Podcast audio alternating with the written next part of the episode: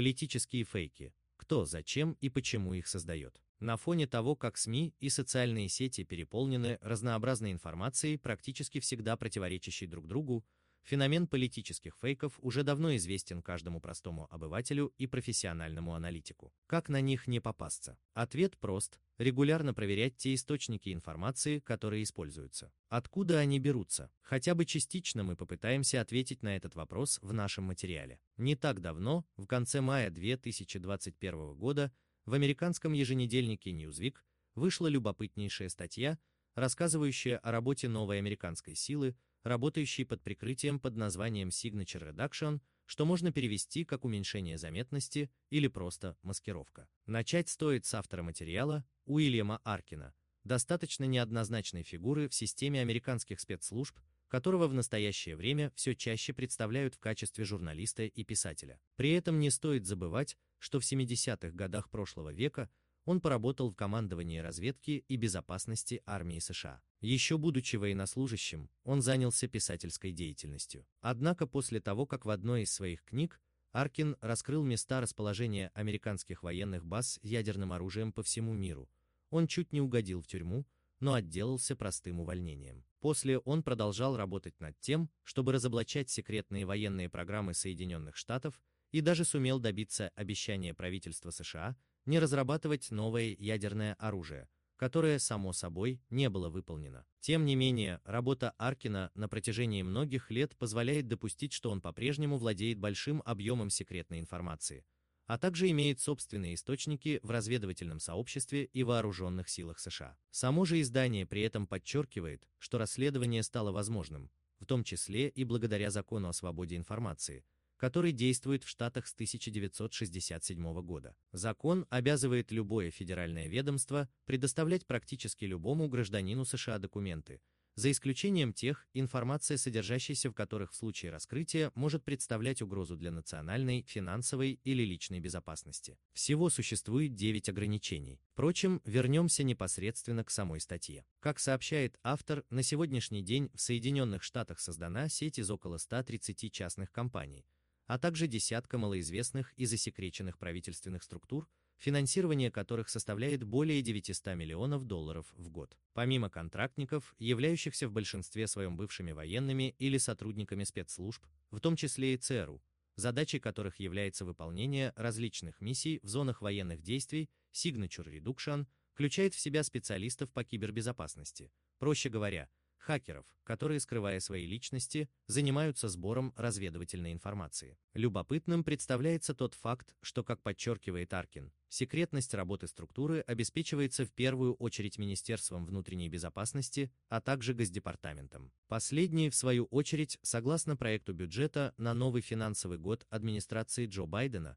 запрашивает ни много ни мало 810 миллионов долларов только на финансирование иностранных СМИ по линии Агентства по глобальным медиа. В свою очередь Агентство международного развития США, USAID, намерено получить и вовсе 58,5 миллиарда долларов. И на что же пойдут все эти средства? Во-первых, на финансирование операций, проводимых силами частных военных компаний за рубежом, в странах, где есть американские интересы. А их, как известно, немало. Примеру, по оценкам экспертов по вопросам безопасности и страноведов, сегодня только в Афганистане численность частных военных составляет около 25 тысяч человек, в их числе и порядка 10 тысяч бойцов частных военных компаний, подконтрольных ЦРУ. В Ираке и Сирии численность наемников доходит до 10 тысяч человек. По примерным данным, 21 частная военная компания, связанная с Пентагоном, активно действует также в Африке. Однако справедливо будет заметить, что частные военные компании имеют и собственные источники дохода,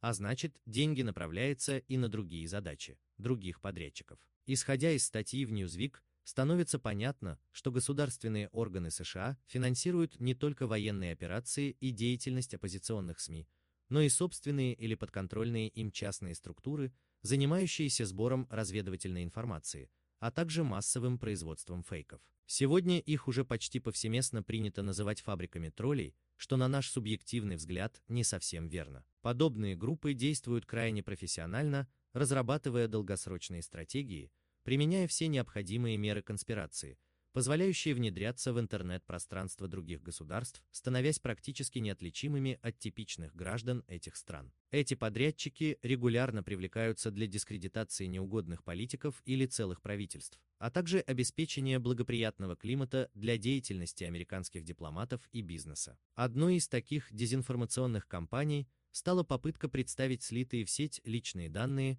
более 1300 американских военных как результат атаки хакеров из России. Напомним, в 2015 году ИГИЛ, запрещенная в РФ террористическая организация, опубликовала имена, фамилии и адреса солдат США, угрожая их семьям жестокой расправой. В 2017 году в списке было уже 8785 имен, а ФБР обвинила в сливе террористам данных кибервзломщиков из РФ.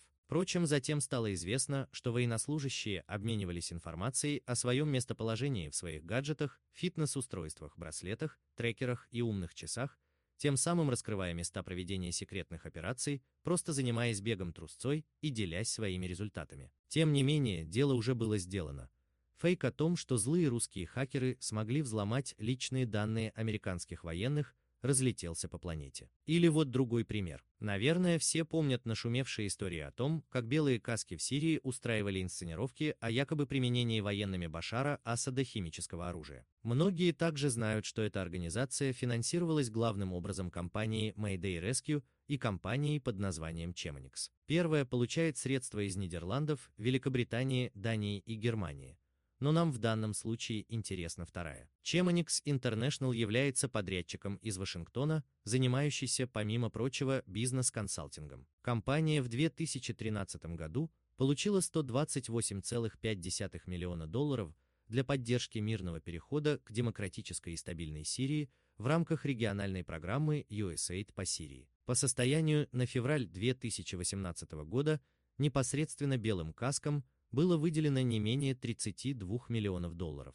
После белых касок Чемоник стало известно благодаря тому, что попало под иск родственников погибших в Афганистане военных за то, что якобы давала деньги представителям Талибана, запрещенная в РФ организация. Отвечая на вопрос, откуда деньги на этот раз, ответим, от USAID, но уже по программе доступа к финансовым ресурсам для инвестирования в развитие Афганистана, о чем говорится на сайте самой Chemonix. Сумма при этом, если верить ресурсу govtrip.com, предоставляющему данные об американских государственных контрактах и закупках, составила 119,8 миллионов долларов. В 2015 году компания за 36,3 миллиона долларов также выполняла работы в Ливии для управления переходных инициатив Бюро демократии, конфликтов и гуманитарной помощи, которая входит в структуру Агентства США по международному развитию USAID. Chemonix International реализовывал проект по усилению борьбы с туберкулезом на Украине с 2012 по 2017 год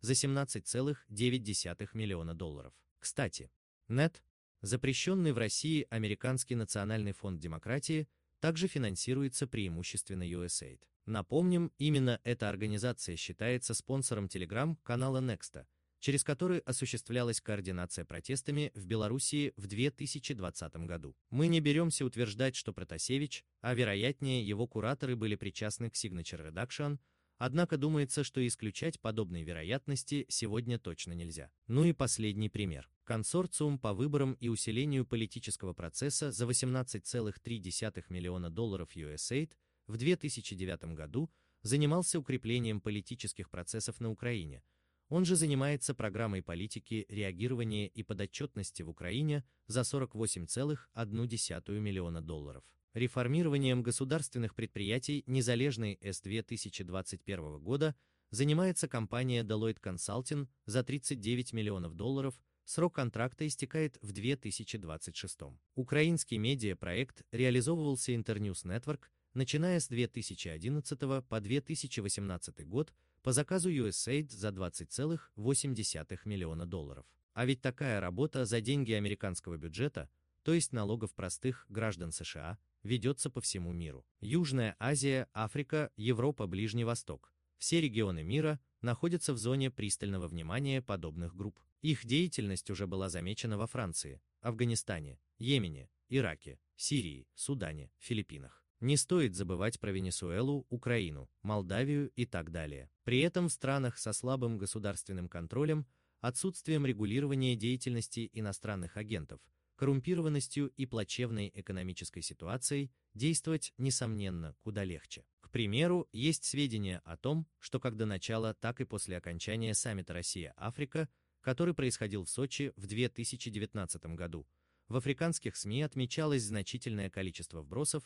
направленных на дискредитацию РФ как надежного международного партнера. Подводя итог, отметим, что материал Newsweek, который вышел под заголовком «Эксклюзив. Внутри секретной тайной армии военных» в первую очередь рассказывает о работе не классических частных военных компаниях, а о частных подрядчиках нового типа, использующих новейшие методы и практики работы в СМИ и социальных сетях, приемы из психологии и социальной инженерии. А их ключевая задача – максимально скрытно продолжать оказывать влияние на политическую и экономическую ситуацию в отдельных странах и целых регионах, контролируя подковерные игры политических тяжеловесов, силовые структуры и политические элита. И ведь как это удобно, частные компании в своих контрактах с американскими властями не регулируются международным правом, а заказчик не несет за их деятельность фактически никакой ответственности, так что у исполнителей полная свобода действий.